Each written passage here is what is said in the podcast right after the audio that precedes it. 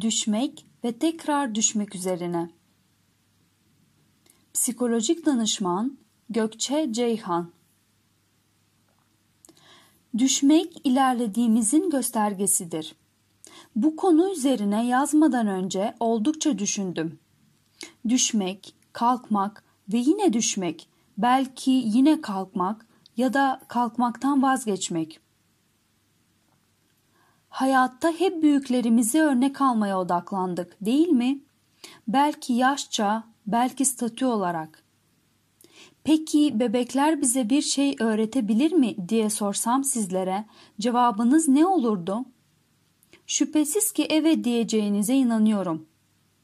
Gerek saf sevgi, gerek masumiyet, gerek küçük şeylerden mutlu olma. Evet, hepsini bize tekrardan öğretebilir bu minikler. Tekrardan diyorum çünkü bu tüm saydıklarım bizim zaten çok iyi bildiğimiz ancak hayatın koşuşturmacası içerisinde yitirdiğimiz şeyler ne yazık ki. Benim bebeklerimiz sayesinde tekrardan hatırladığım bambaşka bir şey daha var. Yürümek istiyorsan her düşüşte ayağa kalkmak zorundasın. Bebeklik dönemi 0-2 yaş onların en hızlı büyüyüp geliştikleri dönemdir. Bu dönemde bebeklerimiz bedensel, kas ve kemik gelişimlerinin bir sonucu olarak kendi başlarına hareket edebilmek, yürümeyi öğrenmek durumundadırlar.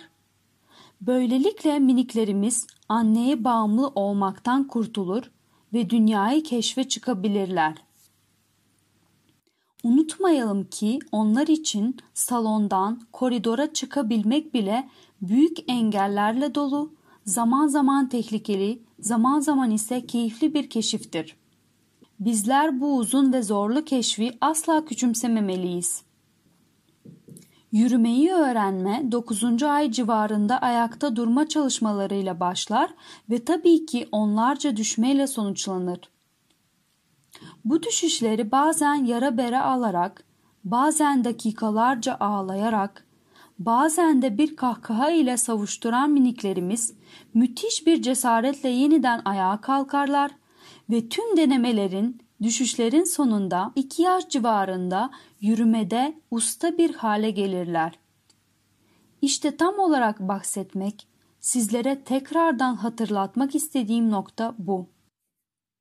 Bebekler düştüklerinde tekrardan ayağa kalkmayı denemeden yürümeyi öğrenemezler. Düşmek onların yürümeye ve ilerlemeye, bir amacı gerçekleştirmeye çalıştıklarının göstergesidir.